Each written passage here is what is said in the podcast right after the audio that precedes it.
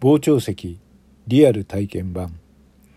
昨年の2月埼玉県志木市にある志木市東口交番で警察相談員の男性を刃物で刺し殺そうとして傷害を与えたこの事件。今回の裁判で被告人の父親が証人尋問に立っています。そこで明らかになったのは被告人の持つ障害です。自閉スペクトラム症。この障害は小さな頃から子供としてもコミュニケーションが取れない。人と目を合わすことができない。協調性がない。同じ作業が繰り返しできない。などといった社会人になった時にもコミュニケーションに不足しそして仕事もうまくできないといった障害が残る。そういった障害です。現に被告人は現在仕事にもつけず実際仕事に就いた時にも周りの人とうまく協調して仕事もできることもなく2ヶ月で辞めてしまいました。そのため3年前にはそんな自分に嫌気がさし家族に対して包丁を振り回すといった事件も起こしています。そんな被告はいつも子供の頃から生きづらさをずっと感じている。そして社会に出てきたのにあんなに頑張った自分は結局何者にもなれなかったとの父親からの証言を聞き法廷内はすすり泣きが漏れている状態でした。現に裁判員の2番裁判員となった女性は裁判中に一人大きく泣いていたのが印象的でした。事件の5日後週刊誌に載った事件を報道する記事を少し紹介したいと思います。容疑者は物をなくしたと遺失物届出を装って交番を訪れました。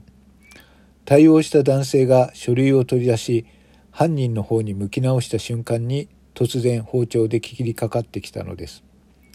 男性は左腕を数箇所刺され重傷を負いましたが殺そうって思って刺した警察官なら誰でもよかったと容疑者は供述しており手口から見ても計画的な犯行だと思われます。子連れの買い物客も多く集まる駅前で起きた白昼堂々の凶行。目撃者の男性が犯行直後の様子を振り返っています。交番前でやっていた家具の催事の商店を商品を眺めていたら突然怒号とともに悲鳴が聞こえたんです。後ろを振り向くと血だらけの腕を押さえた男性が見え次の瞬間には3人の警官が犯人に飛びつき取り押さえていました。最初は叫びながら揉み合っていましたが途中からは無抵抗に。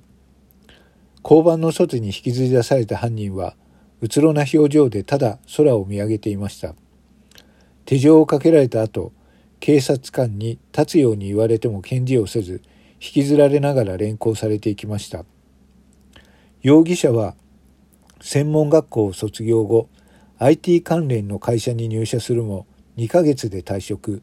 2度目の就職活動に苦戦し父親に刑務所に入ればこんな苦労せずに楽に暮らせるのにと話していたという。去年までは容疑者がスーツで出かけていく様子は何度か見かけていたんですがそれ以降はめっきり見なくなりました。昨年末の朝寝巻きのようなジャージ姿でコンビニにコンビニ袋を持った姿を見かけたのが最後です。目の下にクマがあり疲れ切った様子でした。私が挨拶をしても無理をされ無視をされたのを覚えています。同じマンションに住む女性。身勝手な動機で人を傷つけ町を恐怖に陥れた代償は高くつくだろう。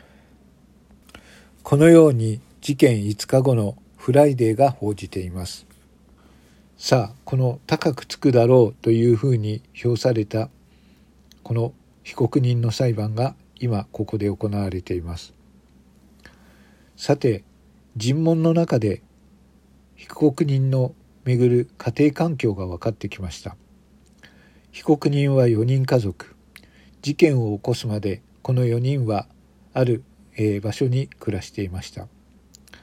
そしてこの後被告人が社会復帰をした時にどういう生活をするつもりですかと言われた時に4人でまた暮らすのですかと言われた時父親はいえ4人で暮らすことはないです。あなるほど。先ほど、えー、言った通り支援センターの近くに母親と被告人は住むと言っていましたけれども4人で住むということは考えていないんですか？というふうに聞かれました。それに対して父親は一つ年上の姉が被告人にはいるのですけれども姉は今回のことで息子を許してはいません。二度と顔を合わしたくないということで一緒に住むことはありえないと言っています。実際に娘に対しても報道の人たちが詰めかけたことがあって娘はそれで息子を嫌悪するようになりました。これから一生私は容疑者とは関係がないというように言っています。この声を聞いた時に被告人が大きく泣き始めたのを覚えています。この容疑者である息子さんは発達障害があるということではありますがそれを理由に支援は受けたくないとかたくなに拒否をしていたそうです。ただ父親は私も母親も多分息子よりも早く先に死にます。その時に私がいなくなった後もしっかりと一人で生きていくようにそのように育てていかなくてはなりません。そのためにはもう時間があまりないのです。とも言っていました。実際弁護人の質問の中でこの家族は事件があった後現住所を移しています。事件があったことで今まで住んでいたところには住んでいられなくなったということでした。被告人の障害のあった生きづらさという今まで生きていた苦しさを傍聴人も裁判員も感じていました。そして父親の社会に受ける父親への制裁も考えると裁判員は皆同情的になっているそんな空気もありました。実際に2番目の裁判員である40代ぐらいの女性は裁判中に泣き出してしまうということも起こっていました。ただ検察官が証言をした時にその空気を引き裂くように4つのことを言い始めます。それでは検察官から発言をしたいと思います。まずこの被告人は事件を認めています。そして事件を認めている点で間違いがないのでこれからは量刑を決めるということになりますこれは裁判です量刑を決める上で皆様が今間違ってはいけない点を4つ言います。よく聞いていただきたいと思います。一つは、この事件、被告人は無差別に無抵抗の人を確実に殺そうとした計画的な事件ということです。計画的な犯罪であったということを忘れないでほしいです。2番、被害者は一命を取り留めていますが、16センチの刃渡りという刃物で、そして無抵抗に古み刻まに襲った。幸いにして上半身にその刃物は入ることなく、左腕をかすめましたが、左腕を貫通するという大きな傷を負いました。左腕を貫通するということは、これが上半身、内臓に入っていれば、確実に致死的な傷を与えていたと思います。それゆえに、被告人は明確な強固な殺人の意思があったということを忘れてはいけません。3番に動機が身勝手な点です。社会が嫌になった。生きているのが辛くなった。死ねば楽になれるけど自分では死ねない。だったら死刑になった方がいい。刑務所にいれば楽に暮らしていける。今回の事件の動機です。これが決して許されるものではありません。